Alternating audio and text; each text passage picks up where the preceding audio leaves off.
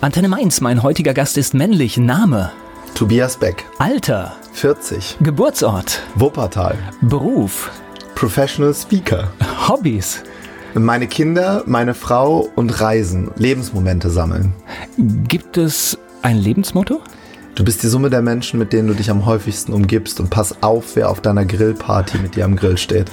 Oh, das ist eine, ganz wichtig. Äh, Habe ich tatsächlich schon von gehört, ne? dass es wirklich äh, wichtig ist, mit wem man sich umgibt und das entscheidet viel im Leben. Ich glaube sogar psychologisch entscheidet so unfassbar viel mehr, weil dadurch unser persönliches Thermostat eingestellt wird, was dann für die Temperatur in unserem Leben zuständig ist.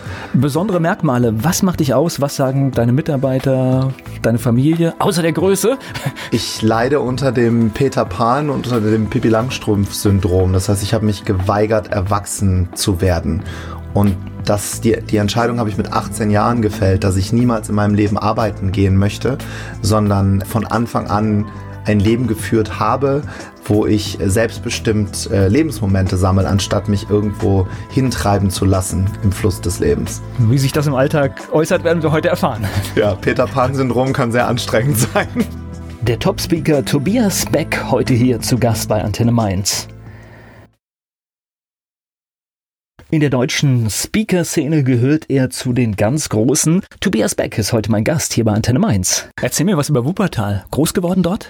Ja, ich bin dort groß geworden, bin dort. Die Zeit war, wenn ich es rückblickend sehe, mein Elternhaus war super schön. Ich habe allerdings sehr, sehr früh gemerkt, dass ich nicht so kompatibel bin, was das System angeht. Also Kindergarten, ich weiß nicht, ob du Menschen kennst, die aus dem Kindergarten geflogen sind.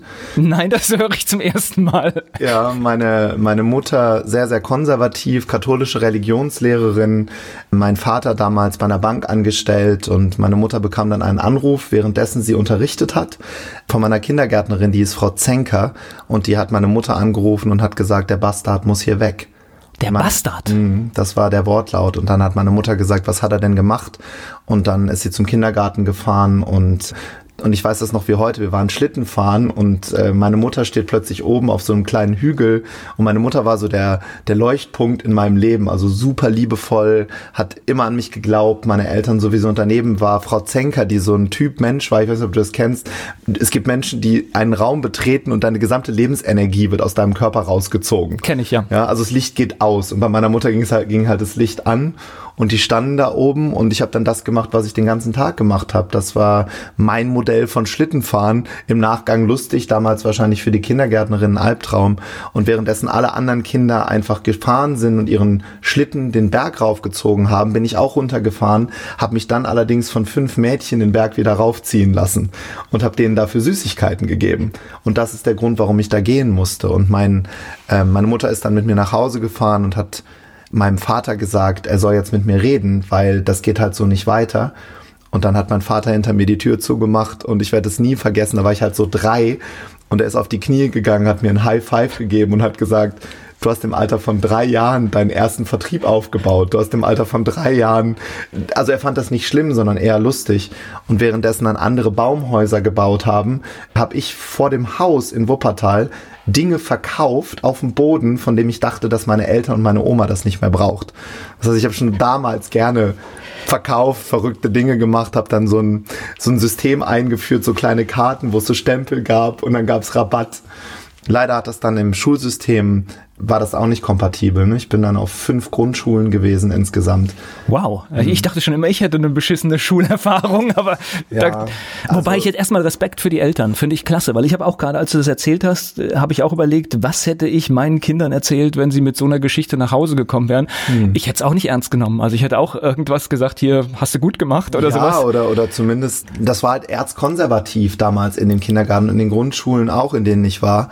Und ich weiß noch, ich bin dann irgendwann zu einem Psychologen gebracht worden von der Schule und habe dort eine zertifizierte Lernbehinderung bekommen. Ne? Da war ich so ungefähr neun Jahre und da stand halt drauf, ich bin dumm.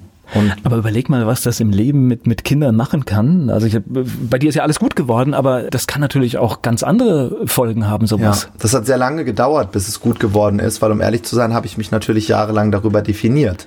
Ich habe das irgendwann einlaminieren lassen und bin damit von Schule zu Schule gezogen, weil nach den fünf Grundschulen äh, folgten fünf, fünf höhere Schulen und ich hatte in Mathe, Physik, Chemie, Latein eine sechs, keine fünf und dann bin ich irgendwann auf eine Lehrerin getroffen. Das war dann auf einer Gesamtschule in Wuppertal im Grundkurs, also Hauptschulniveau.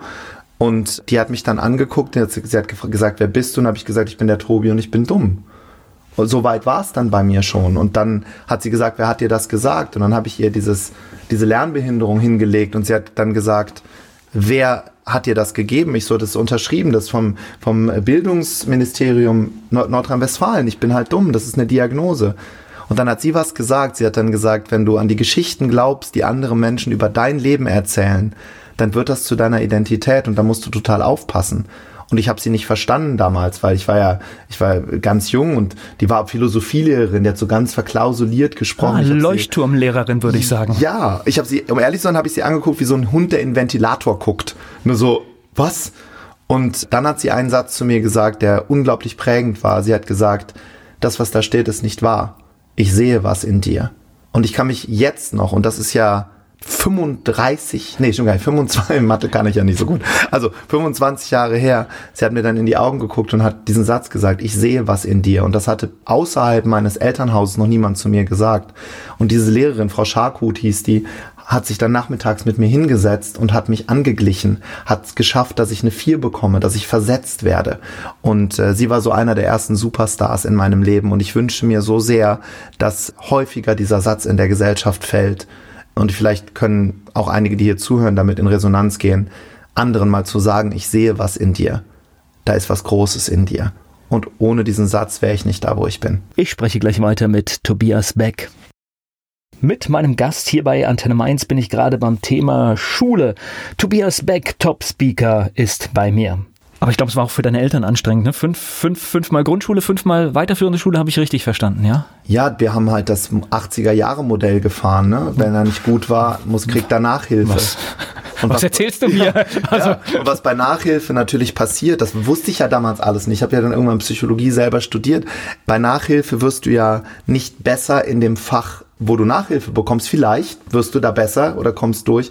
Gleichzeitig sinkt ja deine Leistung in den Fächern, wo du vorher einigermaßen gut warst, weil dein Gehirn natürlich die ganze Zeit versucht, irgendwie aufzuholen.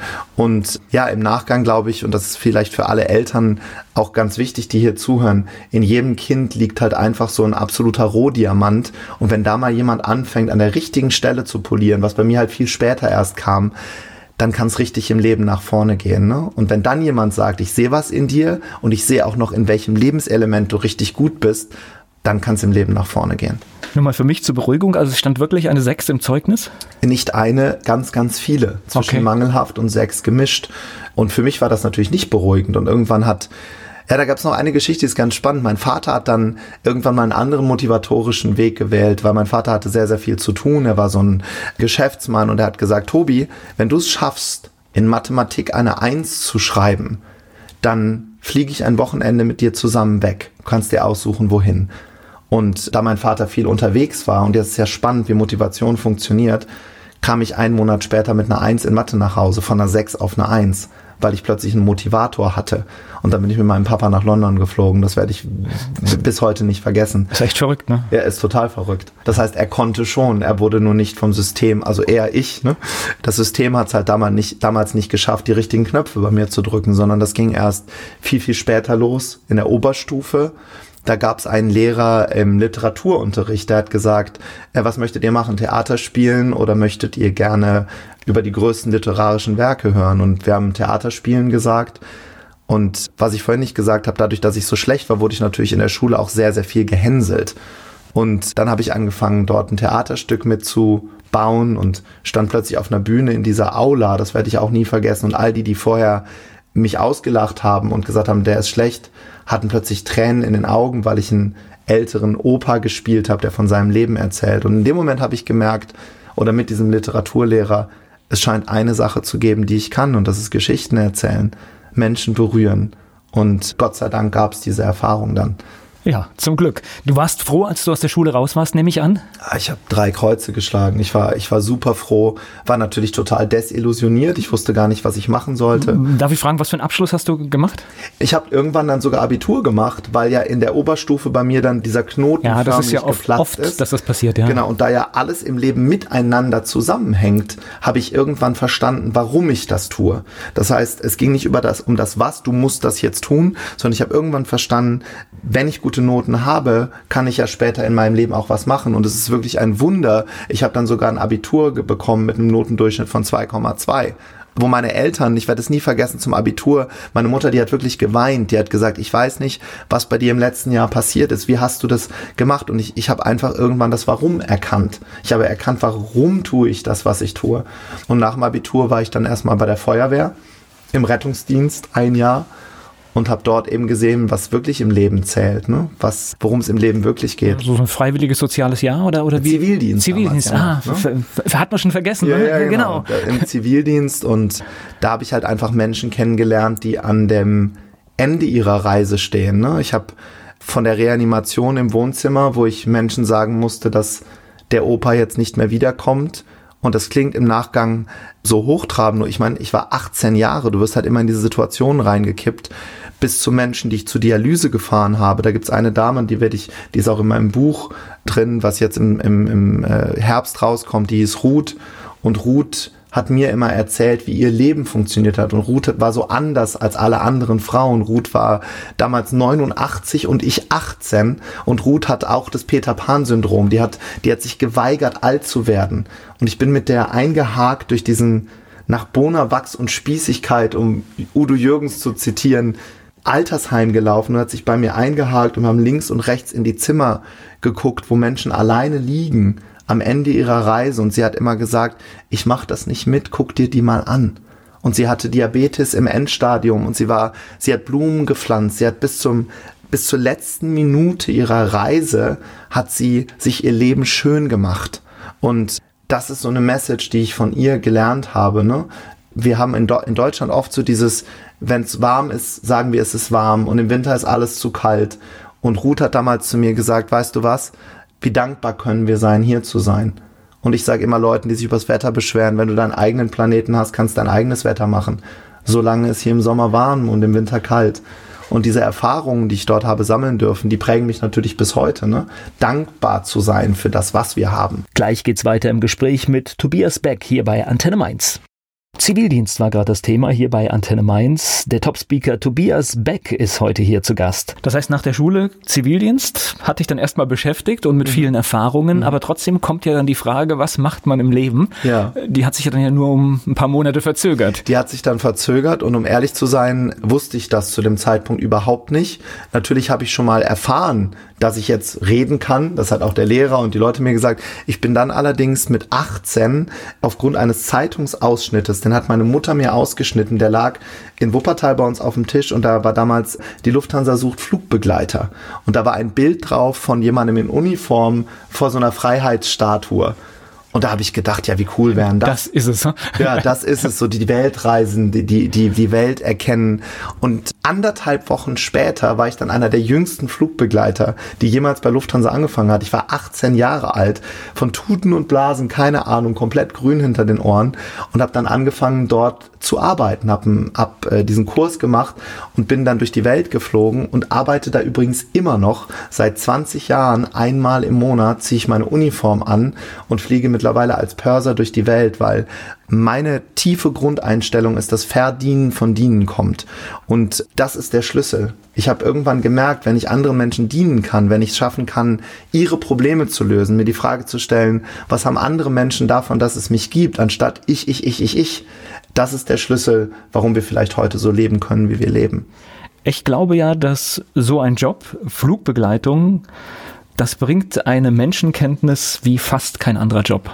Ja, vor allem kommst du halt auch dort immer, oder ich kam andauernd wieder an, in so Grenzsituationen. Da kommen ja Geschäftsleute rein, die schreien dich an, weil ihr Koffer weg ist, weil sie irgendeinen Flug verpasst haben. Ich habe eine Geburt erlebt an Bord. Ich hatte Michael Jackson im Flugzeug. Ich hatte Papst Johannes Paul II. im Flugzeug.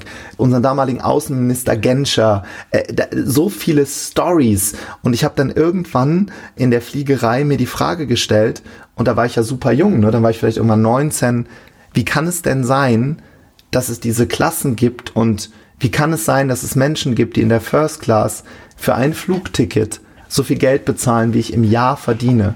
Und weißt du, was ich dann gemacht habe? Ich habe die einfach irgendwann gefragt. Das heißt, nachts den Leuten ist irgendwann langweilig, die haben dann gegessen und getrunken und ich habe dann irgendwann gefragt, darf ich, darf ich Ihnen eine Frage stellen? Dann merke ich ja, du bist ja bei Lufthansa sehr, sehr gut trainiert, wie man mit Menschen umgeht. Eine First Class ist ja sehr, sehr, ein ganz toller Service, ja wie im Hotel, wie im, wie im, wie im Sterne-Restaurant. Und dann habe ich irgendwann ein Gefühl dafür bekommen, wer denn reden möchte. Und ich habe dann irgendwann gefragt, wie haben Sie denn das gemacht, dass Sie hier sitzen? Wie haben Sie das gemacht? Und dann haben die mir ihre Geschichten erzählt. Und währenddessen habe ich schon Psychologie studiert und habe dort ein Modell kennengelernt, das nennt sich Lernen am Modell oder Modeling of Excellence. Das bedeutet, wenn ich Verhaltensweisen von anderen Menschen wiederhole und in mein Leben implementiere, ohne meine Persönlichkeit dabei zu verlieren, dann werde ich rein psychologisch ähnliche Resultate in meinem Leben haben. Und dann habe ich mir bei den First-Class-Passagieren Dinge abgeguckt, habe aufgeschrieben, welche Bücher die lesen. Und dann ist mir aufgegangen, wie ein Licht, die lesen andere Bücher als die, die ich lese. Die reden anders, die kümmern sich um andere Dinge das war dann wirklich so ein Teil der Reise, der mir unglaublich viel gegeben hat, ne? zu fragen, wie hast du das gemacht? Und ich werde nie vergessen, der äh, Manager von Michael Jackson, der stand damals in der alten First Class neben mir und Michael Jackson war dort und niemand hat sich getraut, ihn überhaupt anzusprechen. Und dann habe ich gefragt, darf ich ihm eine Frage stellen? Und hat er gesagt, ja, der ist total nett. Also geh halt hin. Und habe ich gefragt, how did you do it? Und er hat dann gesagt, I just love music, brother. Und alleine dieses, dieser Satz das im Leben zu finden, was du liebst nicht was andere von dir wollen, nicht was andere von dir erwarten. Nur weil deine Eltern wollen, dass du Arzt wirst, heißt es noch lange nicht, dass du ein guter Arzt bist. Ach, Nur weil deine Eltern wollen. Wahrscheinlich das Gegenteil. Wahrscheinlich. Ja. Oder es ist eben deine Lebensmission oder Passion. Oder viel schlimmer, du merkst am Ende deines Lebens, dass du irgendwas gemacht hast, was nicht dein Ding war. Das war es eben nicht. Und er, als er das gesagt hat, habe ich so gedacht, ja klar, deshalb, der liebt das einfach. Und wenn man sich alte Videos von ihm anguckt, der ist ja all in, der ist ja 100% drin. Und das sind dann so kleine Elemente, die ich irgendwann in mein Leben gebaut habe, dass ich die Dinge, die ich mache, eben zu 100 Prozent mache oder eben gar nicht. Und jetzt werden natürlich viele denken, ja, aber das kann ich mir in meinem Job gar nicht immer so aussuchen. Doch kannst ja doch, du musst da ja nicht hingehen, du kannst ja was anderes machen.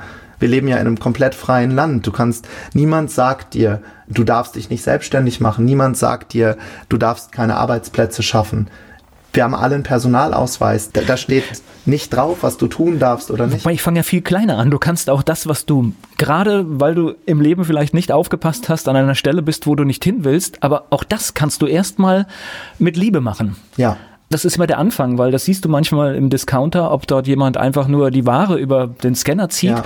oder ob dann, was weiß ich, die junge Frau sitzt, die sich einen Spaß draus macht, noch ein Tick schneller zu sein, als ja. es das System vorschreibt. Ja, und ich glaube, da irgendwann zu dem Punkt zu kommen, zu verstehen, dass alles, was ich im Leben haben möchte, von mir ausgehend resoniert. Das heißt, wenn ich mehr Liebe in meinem Leben haben möchte, muss ich der Verkäuferin, die nur noch drüber zieht, Liebe geben indem ich ihr vielleicht ein kurzes Lächeln schenke, auch wenn mir das schwer fällt. Wenn ich gerne Glück in meinem Leben haben möchte, muss ich andere glücklich machen. Wenn ich erfolgreich sein will, ist genau das gleiche Ding, muss ich andere Menschen erfolgreich machen. Und das dauert natürlich ein bisschen, bis ich das verstanden habe. Und es klingt jetzt spirituell, ist es aber gar nicht, weil früher war die Psychologie noch nicht so weit. Mittlerweile wissen wir, dass wir natürlich alle miteinander resonieren. Durch bildgebende Verfahren gibt es, gibt es Möglichkeiten zu sehen, wie Menschen ohne zu sprechen miteinander in Verbindung stehen.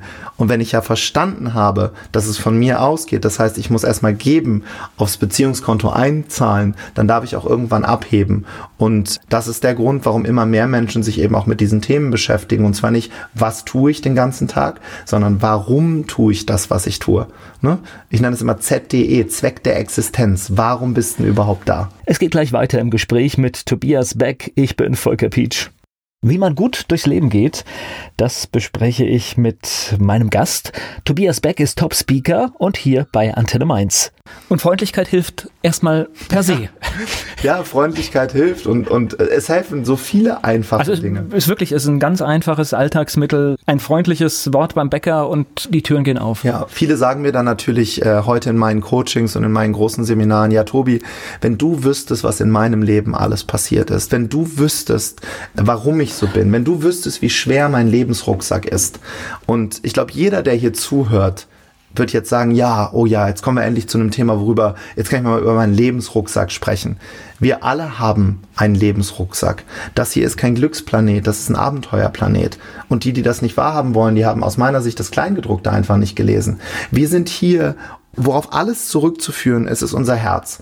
Und wenn du eine EKG-Kurve siehst, dann geht die hoch und runter und hoch und runter und hoch und runter. Wie alles und die hat genau. Ausschläge. Und das ist dein Leben. Voller Liebe, voller Schmerz, voller Glück, voller, voller schlimmer Dinge, die passieren. Deshalb sind wir ja hier. Und wenn ich dann irgendwann realisiere, dass das alles dazugehört, dann kann ich auch mit meinem Rucksack besser umgehen. Weißt du, ich habe irgendwann das habe ich vorhin nicht erzählt, in meiner Schulzeit ähm, bin ich äh, mehrere Jahre in einer Sekte gewesen. Und in dieser Sekte ähm, durfte ich zum Beispiel nicht sprechen. Es wurde mir verboten, nach außen, außerhalb dieser Gemeinde, mit Menschen zu kommunizieren. Und innerhalb der Gemeinde durfte ich auch nicht meine Meinung sagen. Und dort habe ich ganz, ganz viele Dinge gesehen. Ich habe gesehen, wie Menschen, die verwandt wurden, die verwandt waren, verheiratet wurden, die haben Kinder bekommen.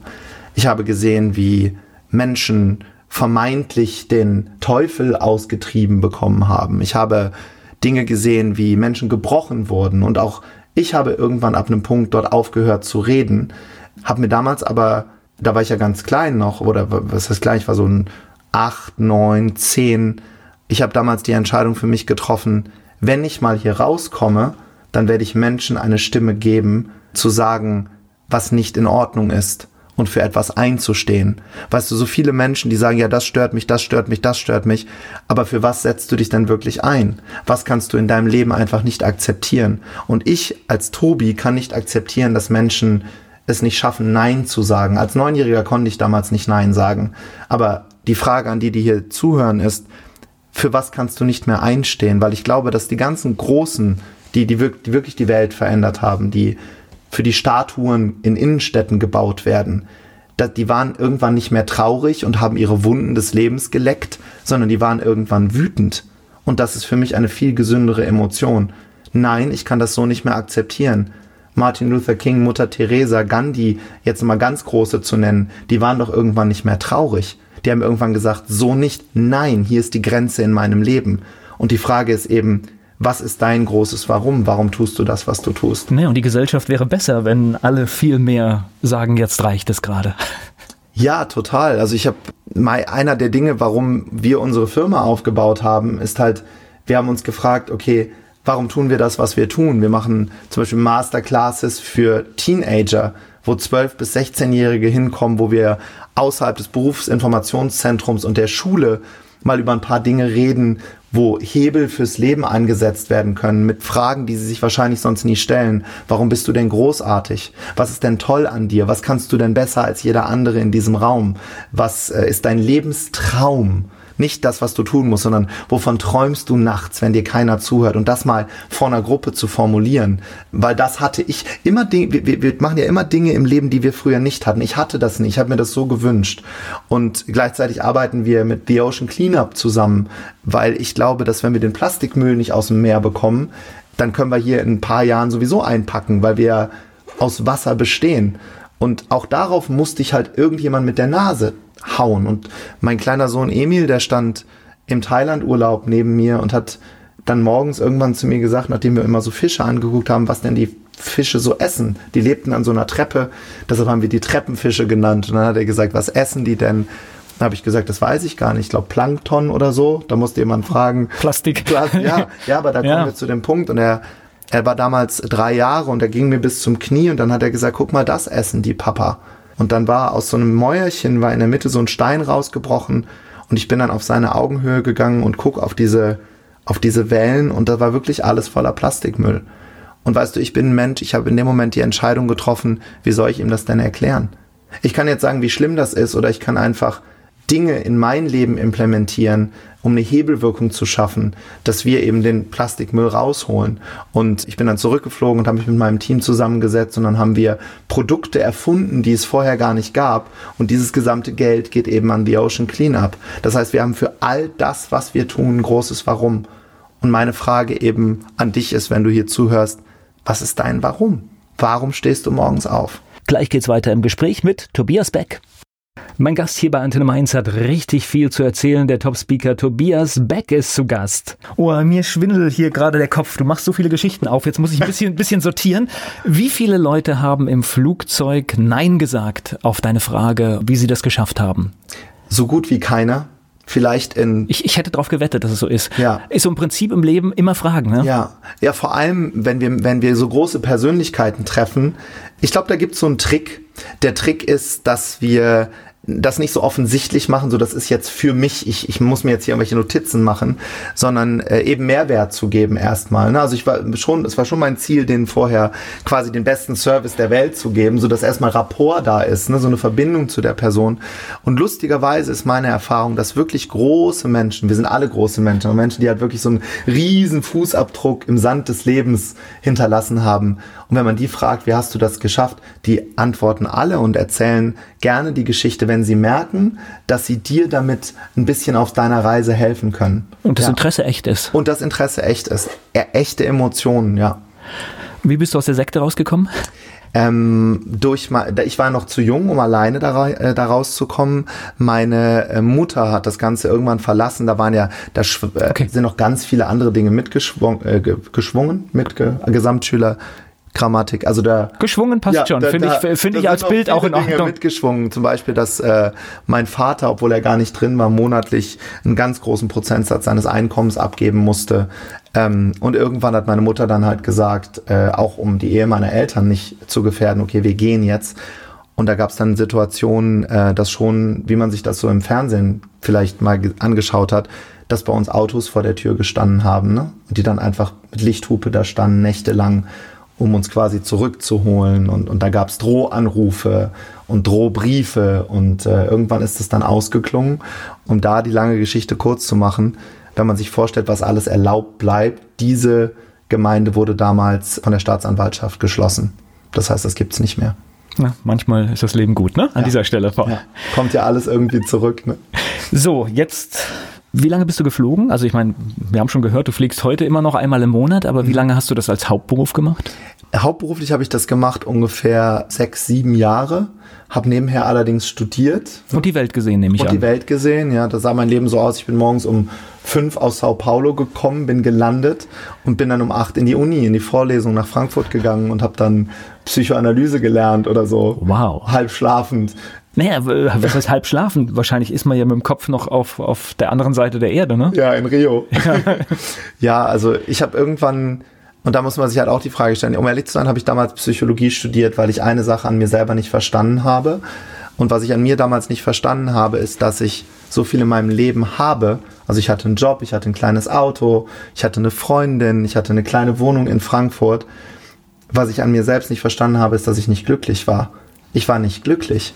Und ich habe damals Psychologie studiert, so ein bisschen auf der Suche nach Glück, psychologisch zu verstehen, warum habe ich diese, diese Gefühle, wenn das Licht aus ist, dass ich, dass ich einfach dieses Gefühl nicht habe, gebraucht zu werden, geliebt zu sein, Teil etwas Großem zu sein. Und ich dachte, das Studium kann mir das geben, um mir das zu erklären, bis ich irgendwann eben einfach darauf gekommen bin, dass es universelle Gesetze gibt, die auch über der Psychologie stehen und das ist eben, dass ich äh, selber nur dann glücklich sein kann, wenn ich eben andere glücklich mache. Und dazu gab es ein paar Vorkommnisse, dass ich irgendwann angefangen habe, eben in Äthiopien und in Brasilien mich in sozialen Projekten mit zu engagieren, dort äh, unterrichtet habe an Straßenkinder. Und lustigerweise war ich da so unfassbar glücklich ohne irgendetwas. Ich hatte da gar nichts. Also ich hatte eine, eine Shorts und ein T-Shirt und ich habe mich so aufge, aufgehoben gefühlt und ich war so unfassbar glücklich. Und daher kommt wahrscheinlich auch einer meiner Lebens Motti, Lebensmomente zu sammeln anstatt Güter.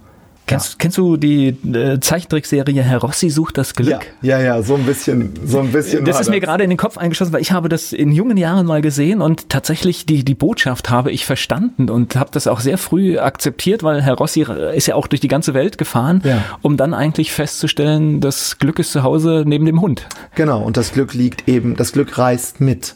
Also für mich habe ich irgendwann die Entscheidung getroffen, mein Glück reist mit und ich bin für das Glück der anderen mitverantwortlich. Und wenn ich es schaffe, dass sich in meiner Umgebung Menschen wohlfühlen, dann bin ich halt auch selber glücklich. Das heißt, und das ist natürlich ein ganz, ganz schwerer Weg zu sagen, ich bin nicht ein Spielball der Gezeiten, wie ein kleiner Ball, der im, im, in der Welle so hin und her geworfen wird, sondern ich habe einen ganz, ganz großen Anteil daran, an meinem Leben, obwohl es viele Herausforderungen und viele, wir nennen das Probleme gibt, die halt anzunehmen und zu sagen, okay, das ist halt Teil meiner Reise. Gleich geht's weiter im Gespräch mit Tobias Beck. Lange Zeit hat er im Flugzeug gearbeitet und dabei viel von der Welt gesehen. Der Top-Speaker Tobias Beck ist hier zu Gast bei Antenne Mainz. So, nach der Fliegerei, was kam? nach der Fliegerei, die ja immer noch da ist, habe ich irgendwann angefangen, mir die Frage zu stellen, okay, wie kann ich denn zu eines Tages zu denen gehören, die First Class fliegen? Da muss ich jetzt einmal psychologisch ein bisschen ausholen. Ich glaube, dass jeder irgendwann im Leben an diesen Punkt kommt, wo wir in der Außenwelt das Glück innen suchen. Das heißt, ich habe irgendwann gedacht, dass ich mir mit Geld Glück kaufen kann im Nachgang totaler Schwachsinn. Das heißt, ich habe damals in einem Vertrieb angefangen zu arbeiten, in der Telekommunikation und habe dort wirklich angefangen, auch sehr viel Geld zu verdienen. Und ich hoffe, das darf ich im Radio so sagen, bin dadurch zu einem arroganten Arschloch avanciert. Darfst du sagen? Ja, ich war so ein geleckter Versicherungsvertreter eine Zeit, weil meine Mentoren damals oder viele von denen halt komplett das Glück im Außen gesucht haben in einem dicken Auto, in einer Modelfreundin daneben. Es ging darum, einen Pool auf dem Dach zu haben. Es ging darum, sich darüber zu identifizieren. Und ob es jetzt ein Universum gibt, Gott, Allah, Buddha oder die Engel, ich weiß nicht, ob ihr das kennt, die ihr zuhört oder ob sie das kennen. Manchmal gibt es so eine rote Karte vom Leben, zeigt dir, gehst in die komplett falsche Richtung. Und ich bin dann irgendwann Vizepräsident dieses Unternehmens geworden und ich hatte mit Mitte 20 so unfassbar viel Geld. Um ehrlich zu sein, wusste ich gar nicht, wohin damit. Und dann ist was passiert. Ich habe damals in, einem, in Wuppertal äh, in so einem Penthouse gewohnt mit Pool. All das, wo ich dachte, oh, jetzt habe ich es eben geschafft. Und dann ist von heute auf morgen hat das Unternehmen in Deutschland quasi die Produkte eingestellt. Und äh, ich hatte von heute auf morgen kein Geld mehr. Und die ganzen Fake Friends, die Leute, die mir damals gesagt haben, wie toll ich bin, weg. die waren weg. Und dann war irgendwann die Freundin weg. Und dann war das Auto weg. Und dann war der Pool weg. Und dann bin ich bei meinen Eltern in mein Kinderzimmer wieder eingezogen. Und jetzt musst du dir vorstellen, liege ich in, diesem, in so einem Hochbett von Ikea und schaue auf Bilder, die ich zehn Jahre früher dort der, am Ende der Schulzeit an die Decke geklebt habe. Von Knight Rider, David Hasselhoff, Janet Jackson. Ein Mann, sein Auto, ja. Ja, ja, genau. Und dann ist das Spannende passiert. Ich habe dann wirklich angefangen, nochmal mein Leben zu reflektieren und irgendwann habe ich einen Anruf bekommen von einem Mentor von mir, der gesagt hat, Tobi, das bist nicht du. Hör auf, einen Schnuller in den Mund zu nehmen und dein Leben zu bemitleiden. Da gibt's noch mehr als ein Auto, da gibt's noch mehr als das. Und vielleicht besinnst du dich jetzt mal auf das, warum du wirklich da bist. Und das war so mein erster Schritt, dass ich außerhalb dieser Ich, Ich, Ich, Ich, Ich-Welt angefangen habe, Menschen in Unternehmen groß zu machen. Und mein erster Kunde war dann die 1 und 1 Internet AG in Montabaur. Und dort habe ich dann die Kundenberater mit aufgebaut. Und dann ging die Reise in der Persönlichkeitsentwicklung erst richtig los. Ne, und dann habe ich erstmal als Trainer jahrelang in Firmen angefangen, mich zu etablieren. Aber manchmal muss man im Leben auch Dinge machen, um dann irgendwann festzustellen, das ist es nicht. Ne? Das heißt, diese Erfahrung braucht man manchmal. Im Nachgang bin ich so unfassbar dankbar, weil ich weiß gar nicht, was passiert wäre, wenn ich in diesem anderen Unternehmen weiter gewachsen wäre. Das wollte ich in dem Moment natürlich alles nicht sehen.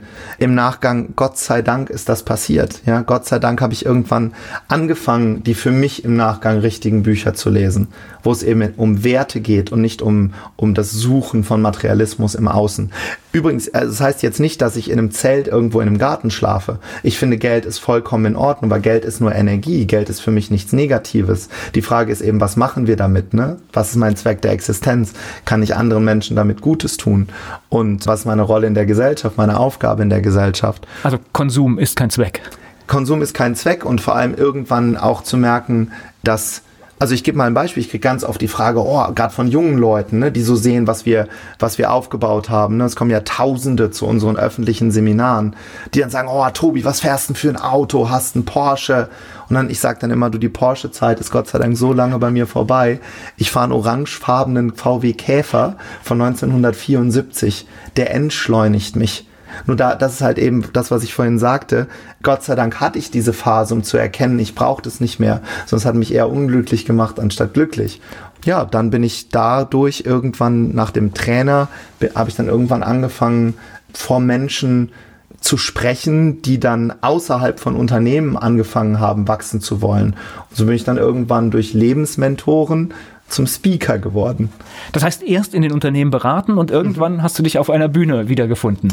Ja, ich habe mich dann irgendwann erstmal auf einer Bühne wiedergefunden mit so den ganz Großen in unserem Bereich. Ich weiß nicht, ob für einige, die hier zuhören, wird vielleicht was sagen. Es gibt in den USA ist diese Szene natürlich sehr, sehr groß. Les Brown, Tony Robbins, das sind Menschen, die füllen Hallen mit Hunderttausenden von Menschen, die eben einfach diese Frage stellen. Also das ist nicht religiös, sondern einfach, wo will ich denn hin? Wo ist denn, wo ist denn so mein, mein Ziel im Leben? Und mit denen habe ich mich erstmal auf Bühnen gefunden. Und es gibt ja keine Zufälle. Einer meiner großen Lebensmentoren, Les Brown, das wieder so eine ähnliche Geschichte wie mit der First Class, dem ich Tee angeboten habe, weil ich war dort der Moderator der Veranstaltung. Der Mann ist über 70, hat äh, Millionen Bücher verkauft, ist so ein absoluter Inspirator. Der, den hab, ich, ich war so aufgeregt, ich weiß nicht, ob ihr das kennt, wenn du plötzlich kein Englisch mehr kannst, ja, selbst wenn du Englisch kannst, dann habe ich sage ich so Mr. Brown, do you want some tea, do you want water, do you want uh, cake? Und dann hat er mich so angeguckt und hat gesagt, Is there anything I can do for you? Und das war wieder dieser Reset-Knopf. Einer der größten Mentoren in meinem Bereich sagt nicht, ich will Tee, Wasser, Kuchen, sondern er sagt, is there anything I can do for you? Und er hat mich dann hinter der Bühne eine Stunde gecoacht, so auf meinem Weg. Und das ist jetzt was, was ich halt machen möchte. Ne? Menschen einfach aufwecken und so auf ihre, auf ihren Regenbogen des Lebens zurückzuschicken. Gleich spreche ich weiter mit Tobias Beck hier bei Antenne Mainz. Er spricht auf der Bühne und dabei zieht er ziemlich viele Leute an, manchmal Tausende. Der Topspeaker Tobias Beck ist bei mir, aber diese Menschen kommen ja nicht von alleine. Da musst du schon einiges machen, ne? Dafür muss ich eine ganze Menge machen, ja. Ich sammle quasi die Leute auf anderen Veranstaltungen ein, ne? wenn ich bei Unternehmen spreche. Wir haben dann irgendwann so ein Modell entwickelt, so mein Lebensmodell. Und das ist sehr plakativ, das ist sehr laut, das ist sehr provokativ, das ist sehr überzeichnend, also ganz anders als jetzt in diesem Interview. Und die Leute sagen immer, Tobi, wenn ich das sehe bei dir bei YouTube, du bist total anders als wenn ich dich so privat wahrnehme. Und das ist mir natürlich bei den Künstlern, die First Class geflogen ist, sind auch aufgefallen. Wenn ein Superstar da sitzt, spricht der ja anders, als wenn der auf der Bühne performt. Das heißt, ich habe irgendwann ein Programm erfunden, das heißt das Bewohnermodell, wo ich wirklich rüttle an Menschen. Da werde ich ganz laut und noch Musik dazu. Und da geht es so ein bisschen darum, dass wir, dass ich die Menschen so eingeteilt habe in, in verschiedene Kategorien, was Menschen ja schon total provoziert. Du kannst auch Menschen nicht einteilen. Und darin gibt es eben vier Grundtypen. Da gibt es so den Bewohner und der Bewohner, das ist jemand, der ja das Leben halt bewohnt. Also das sind Leute, die kommen zum Beispiel in einen Raum rein und die atmen erstmal so lange aus, so und die wollen natürlich Aufmerksamkeit haben. Und dann haben die die Zeckenzeitung und das Apothekenmagazin unterm Arm und deren Lieblingsthema ist Krankheiten. Ne, und das, ihr erkennst halt im Flugzeug schon auf dem Weg in den Urlaub, die sagen dann sowas wie, ja, normalerweise ist die Airline auf dieser Strecke immer zu spät. Aber die ist gar nicht zu spät. Das sind die, die mit dir äh, auf einer Gartenparty stehen und sagen, letztes Jahr, um, letztes Jahr um die Uhrzeit war das Wetter besser. Und vor solchen Menschen habe ich halt irgendwann angefangen, mich einfach wirklich zu distanzieren und da nicht mehr so viel Zeit mit zu verbringen, weil ich gemerkt habe, durch die Spiegelneuronen in unserem Gehirn, da wir ja die Summe der Menschen sind, mit denen wir uns umgeben, äh, bin ich ja irgendwann selber so und da habe ich kein, keine Lust mehr drauf gehabt. So, so Nullkommunikation, die eigentlich nichts bringt, ne? Ja, die nicht nur nichts bringt, sondern, äh, sondern noch gegenteilig Le Leute, die mir halt erzählen wollen, was sie halt an ihrem C haben, in der Zeit können wir ja die Welt verändern. Also es gibt ja andere Probleme in der Gesellschaft als jetzt dein C. weil du den gestoßen hast. Und ähm, ja, die nenne ich halt Bewohner, die konsumieren halt auch Bewohner. Das sind eher Konsumenten des Lebens. Ne? Das sind die, ja, die konsumieren das Leben und regen sich halt über alles auf. Und dann gibt's noch so die Ameise, das ist jemand, der will so ein ja einfach ein durchschnittliches Leben führen. Der mag einfach sein. Der mag, ich, ich habe da immer so ein Bild im Kopf, so Schrebergarten. Nichts gegen Schrebergärten, aber die wollen sich einfach klein, die wollen sich schön machen in ihrer Welt. Dagegen würde ich nie was sagen. Ich liebe Ameisen. Nur jetzt kommen wir in die nächste Kategorie. Gehen aber nicht raus aus ihrem Areal, ne? Genau, die genau. bleiben in, ihrer, in, ihrem, in ihrem Areal, die, die meckern aber nicht rum, sondern die, die sind einfach happy da, wo sie sind.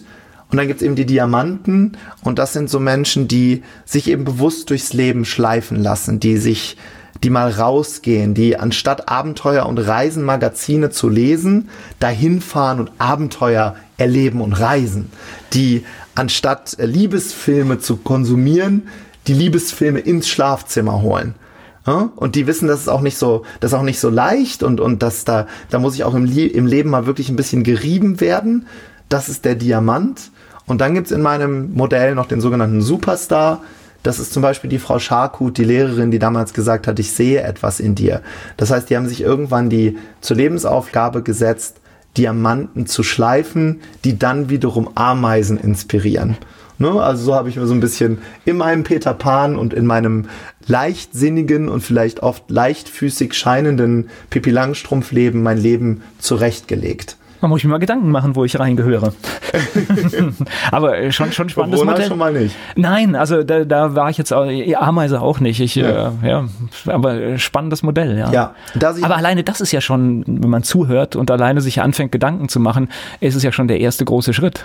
Ja, also ich, und, und, und das kann ich ganz plastisch halt in meinem, wenn ich einfach weiß, ich bin wie die Menschen, die in meinem Umfeld sind, die haben einen, einen, einen unglaublichen Überstrahlungseffekt auf mein Leben dann muss ich halt einfach aufpassen. Ne, so haben wir ja angefangen, unser Interview. Ich muss total aufpassen, wer sitzt neben mir. Wen lasse ich rein, genau. Wen lasse ich rein, weil ich unterbewusst, und dafür gibt's ganz tolle Studien von der Harvard University zum Beispiel, die jahrelang das Leben von Studenten begleitet haben, die irgendwann erkannt haben, ah, guck mal, dieses, es gibt ein Parameter in der Verhaltenspsychologie, und das ist das Umfeld. Mit wem reden die? Wie ist deren berufliche Lage? Sind das Menschen, die weitergekommen sind oder eben nicht? Und das hat einen unfassbar großen Einfluss auf unser Leben.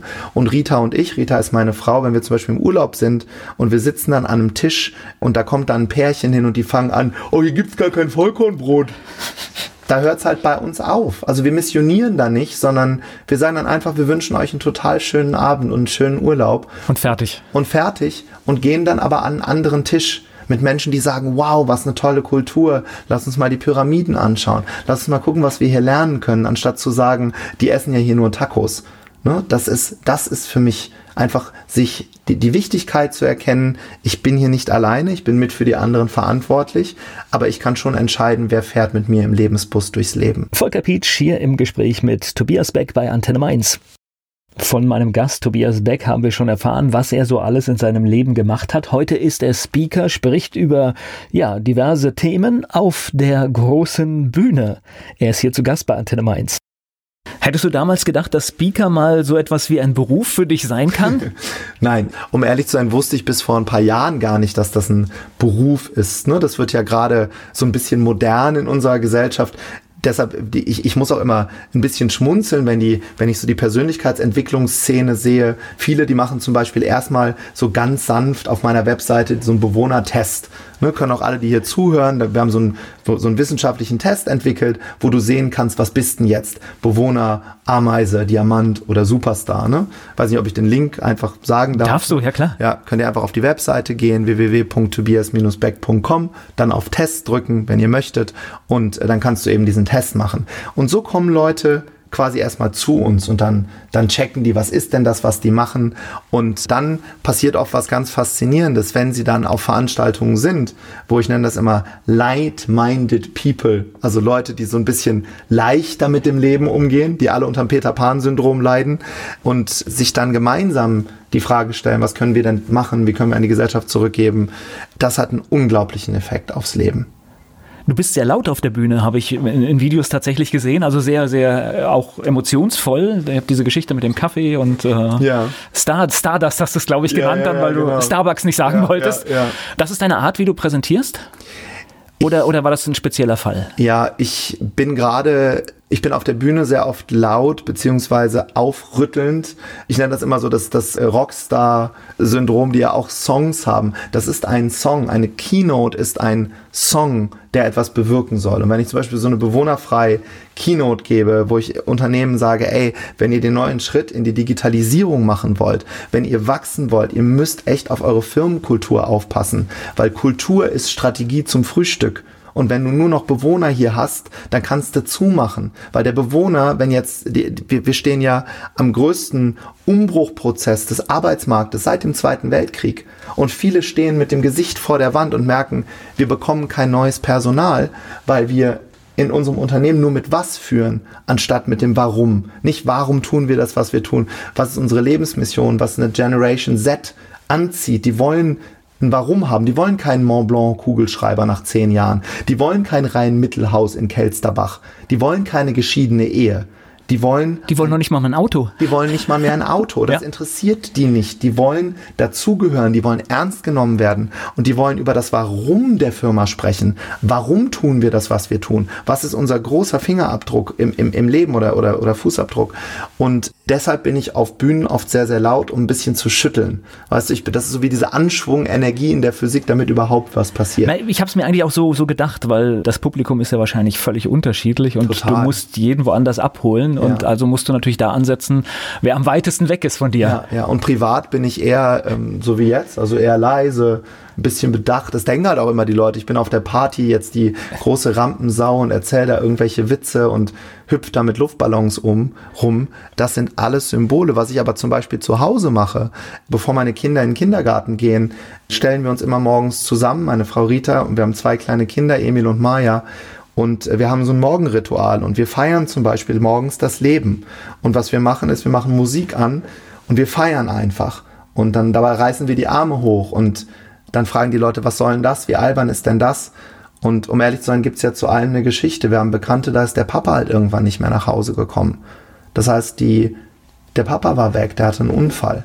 Und ich möchte, dass meine Kinder und meine Frau ein positives Polaroid-Bild im Kopf behalten. Und zwar in jeder Situation. Wir gehen nie ins Bett mit Streit. Und selbst wenn wir bis 4 Uhr morgens sprechen, unser Schlafzimmer ist, ist eine geschützte Zone.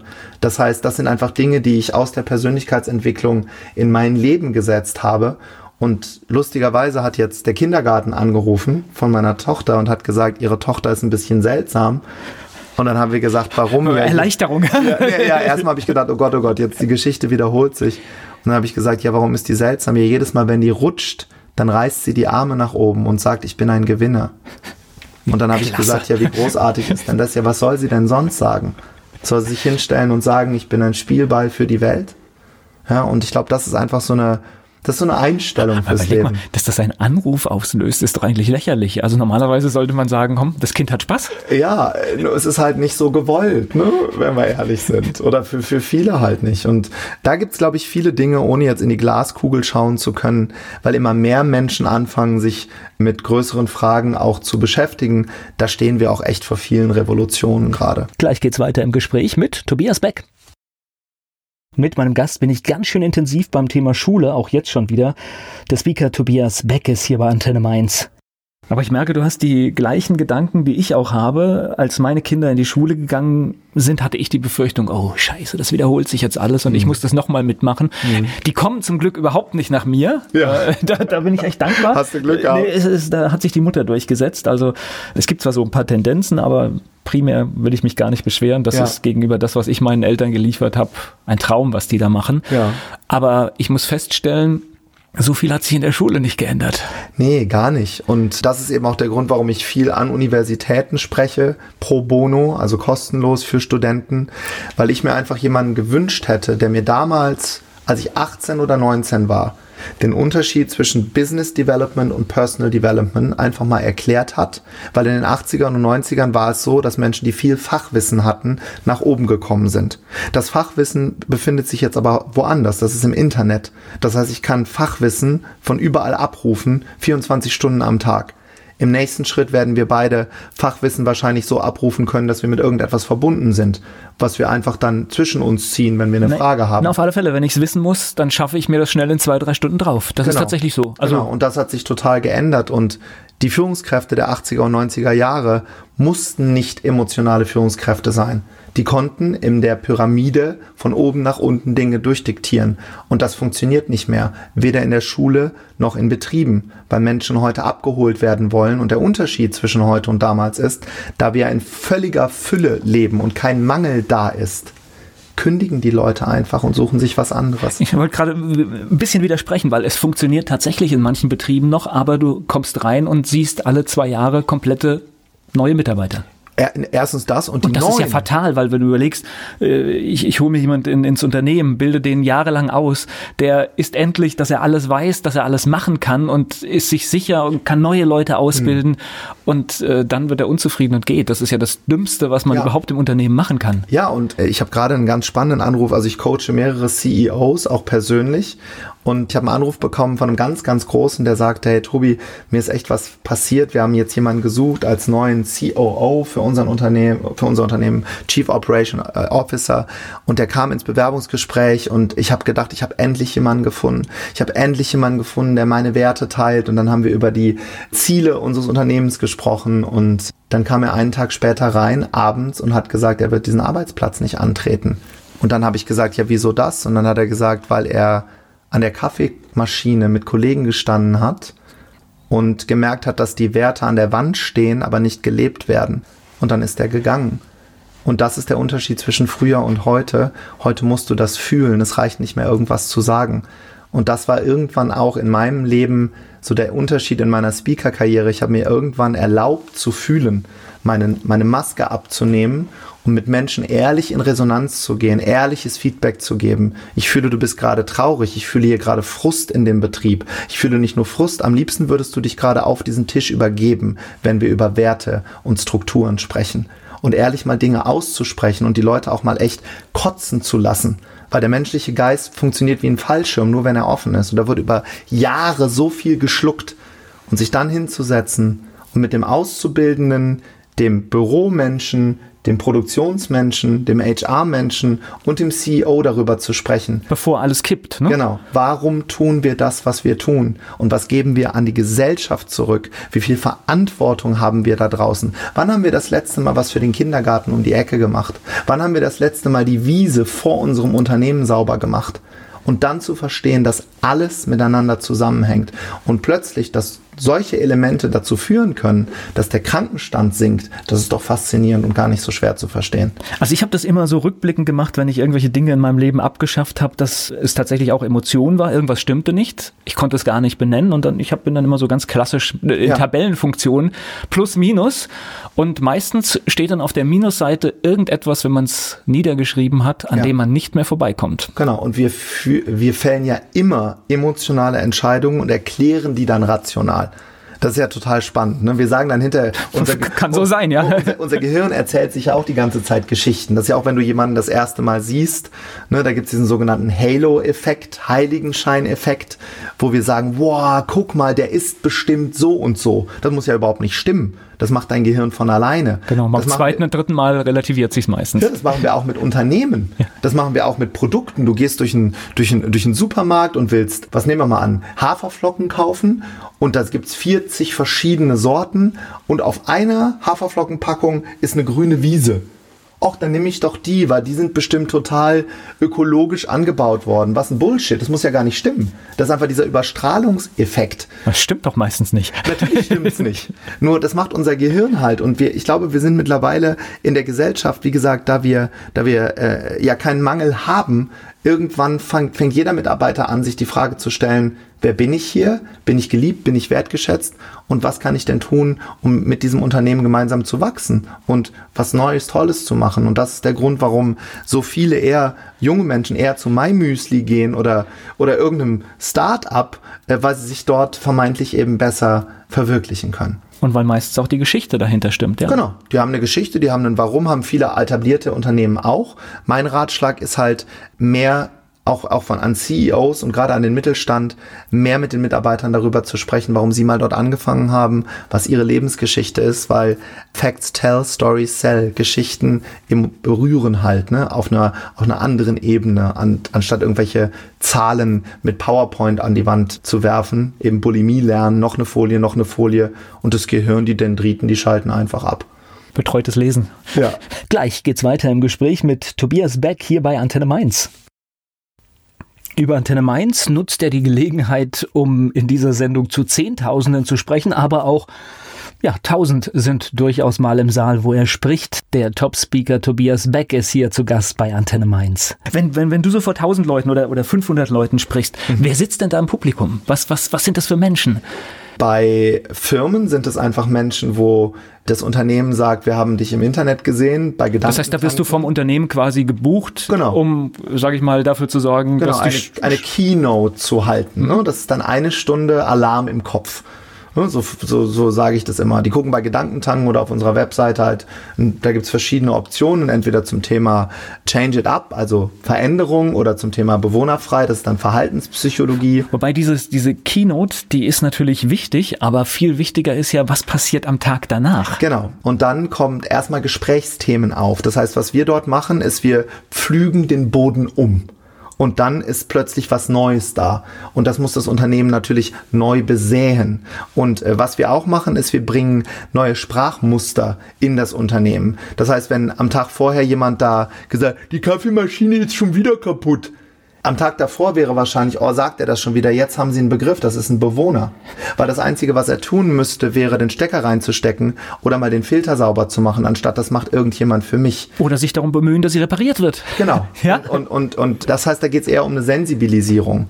Und bei den öffentlichen Veranstaltungen, wir machen so Masterclasses of Personality, da kommen tausend Menschen hin und was ich dort mache, sind Übungen, die bei mir in meinem Leben dazu geführt haben, dass ich irgendwann die Angst vom Leben verloren habe habe.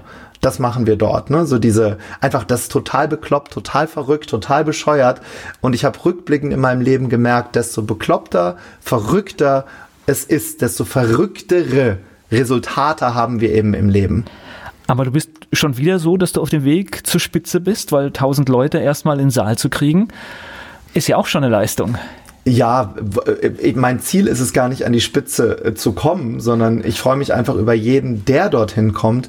Und das klingt jetzt wirklich verrückt. Wir kriegen, also wir, da rede ich von meinem Team und ich, wir kriegen zig Briefe jede Woche von Menschen, die wirklich ihr Leben verändern. Und was ich damit meine, ist, entweder sie sagen, oh krass, ich muss wirklich mal meinen Papa anrufen.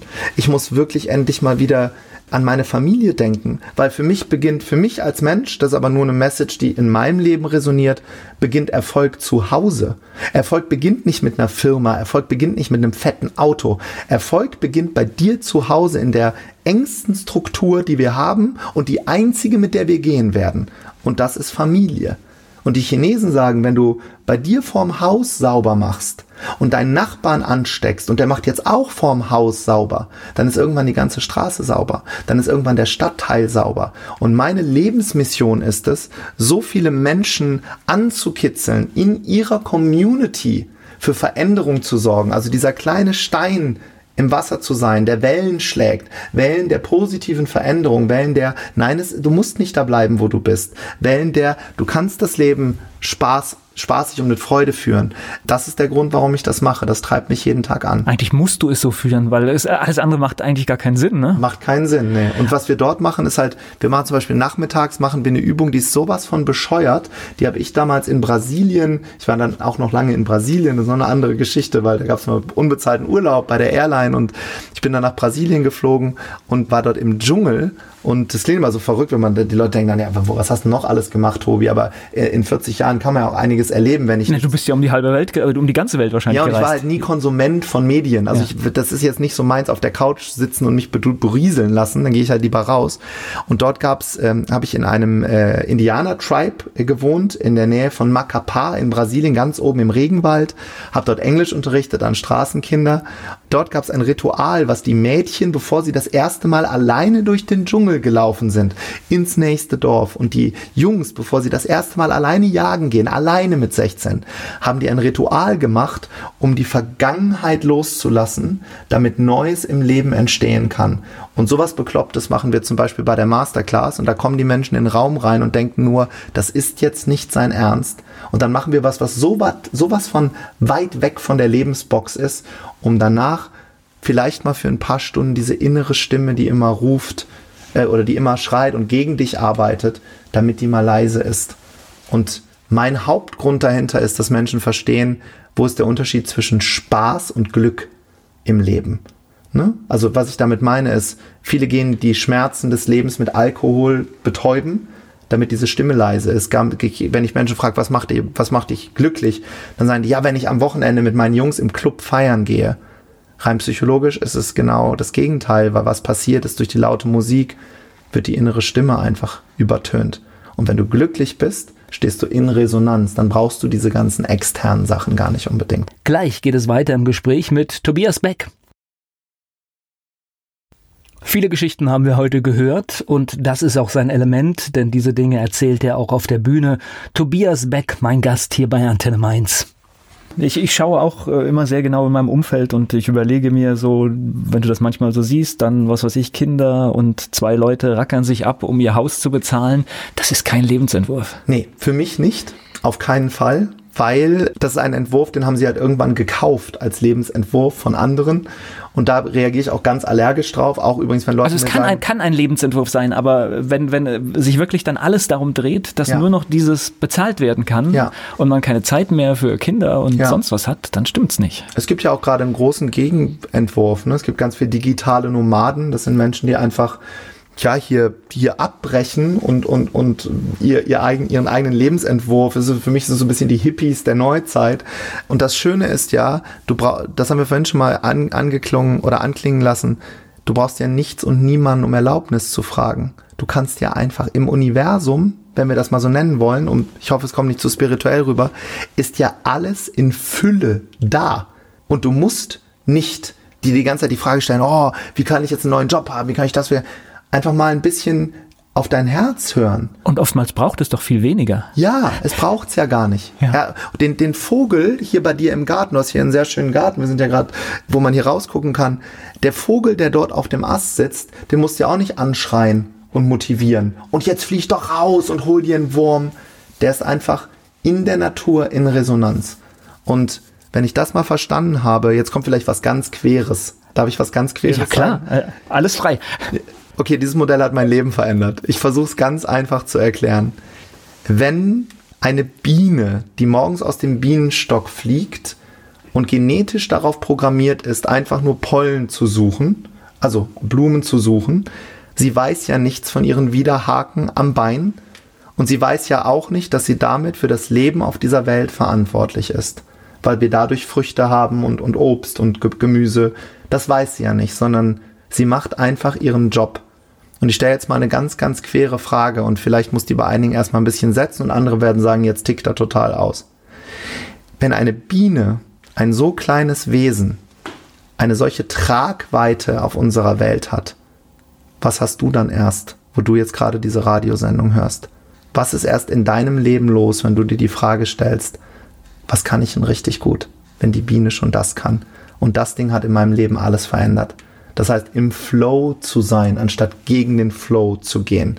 Sich nochmal auf die Felskante des Lebens zu stellen und die Reise zu genießen. Zu sagen, ich springe nochmal, ich erlebe nochmal neue Abenteuer, auch wenn es weh tut. Das ist, glaube ich, ein großes Geheimnis, um glücklich zu sein. Ganz tolle Worte hier zum Schluss, aber auf eins muss ich nochmal zurück. Das heißt, du stehst vor den tausend Leuten auf der Bühne und das machst du vielleicht ein paar Tage und dann sitzt du trotzdem wieder im Flugzeug und machst nochmal quasi den alten Job. Ja, aktuell bin ich in Elternzeit. Okay. Dann nutze ich das System und wir kümmern uns um unsere Kinder zu Hause. Ja, das jetzt ab nächstes Jahr mache ich das wieder, gehe ich wieder fliegen und habe es eben auch vorher die äh, 18 Jahre dann gemacht, ja. Und der ehemalige Arbeitgeber macht das mit? Ähm, ja, es gibt ja ein Teilzeitgesetz. Okay. Also ich habe einfach Teilzeit irgendwann beantragt und das ist eben das Tolle, der ehemalige Arbeitgeber oder die Lufthansa ist ein, äh, ich glaube, glaub ich, den ja. Namen hier sagen darf, ich mache ja jetzt auch Werbung dafür, weil es ist ein großartiger Arbeitgeber. Wissen die, was du machst eigentlich? Ja, Mittlerweile schon, ich glaube nicht alle. Da gibt es natürlich eine große Community, die sich für solche Dinge auch interessiert. Was die aber wissen, ist, dass ich sehr, sehr positiv auch darüber spreche, weil es einen großen Anteil einfach an meinem Leben hat, an meiner Lebensreise. Und mein Schlusswort ist, das Verdienen von Dienen kommt. Sobald du aufhörst zu dienen, und dich so in den Vordergrund stellst, das funktioniert nicht, sondern immer die Frage zu stellen, was haben andere Menschen davon, dass es mich gibt? Wobei ich es spaßig finde. Du hast mich vielleicht trainiert und dann treffe ich dich auf diesem Weg wieder. Ne? Das kann gut sein, ja. Und äh, das, ist, das ist auch eine ganz andere Rolle dann. Und für Leute ist es auch witzig, ne, dann zu sagen, jetzt verteilt er hier Saft. Ich glaube, die Entscheidung, warum ich das noch mache, ist, dass ich niemals die Bodenhaftung verlieren möchte. Mir ist es unglaublich wichtig, weiterhin auch Menschen zu verstehen, die einen Job machen, die einen Dienstplan die einem Dienstplan folgen. Und äh, dort habe ich einen Kapitän, der mir sagt, was ich zu tun und zu lassen habe. Dort habe ich einen Chefpörser, der mir sagt, was ich zu tun und zu lassen habe. Und einfach mal in eine Rolle zu schlüpfen, das finde ich unglaublich spannend. Es gibt da so ein tolles Buch von Goffman, das heißt, wir alle spielen Theater, wo wir mit unterschiedlichen Rollen eben durchs Leben gehen. Und wenn wir es dann noch schaffen, die Maske runterzuziehen und dabei echt zu sein, das heißt, aus Spaß das zu machen und dem Fluggast ein Erlebnis zu schaffen, einen Lebensmoment, anstatt da irgendwelche Sachen zu verteilen, dann haben alle Spaß und es ist eine Win-Win-Win-Situation für alle. Ich könnte stundenlang weitermachen, aber äh, leider haben wir die Zeit nicht dazu. Man findet dich äh, Facebook, Internet. Ja, am besten über Facebook und äh, oder Instagram einfach Tobias Beck eingeben. Wie gesagt, den Persönlichkeitstest, den würde ich euch würde ich den Zuschauern oder Zuhörern gerne schenken. Dazu müssen sie einfach auf die Webseite gehen, tobias-beck.com. Wir haben einen Podcast, wo ich was ähnliches mache, was du jetzt gerade machst. Dort interviewe ich Menschen, die in ihrem Leben etwas Besonderes gemacht haben. Das ist der äh, Bewohnerfrei Podcast, hat mittlerweile über zwei Millionen Zuhörer, verrückt, aus ja. dem Wohnzimmer. Ja, Sehr gut. Ähm, wo zum Beispiel der, der Autor des Buches The Secret interviewt wird. T. Half Ecker, der es geschafft hat, Milliardär zu werden im Weiterbildungsbereich. Der Gründer von MyMüsli. Also ganz, ganz viele Leute, die einfach ihre Geschichte erzählen. Also ein ähnliches Format, was du machst. Und ja, das würde ich mich freuen, wenn ihr euch das anhört. Vielen Dank für das Gespräch. Sehr gerne.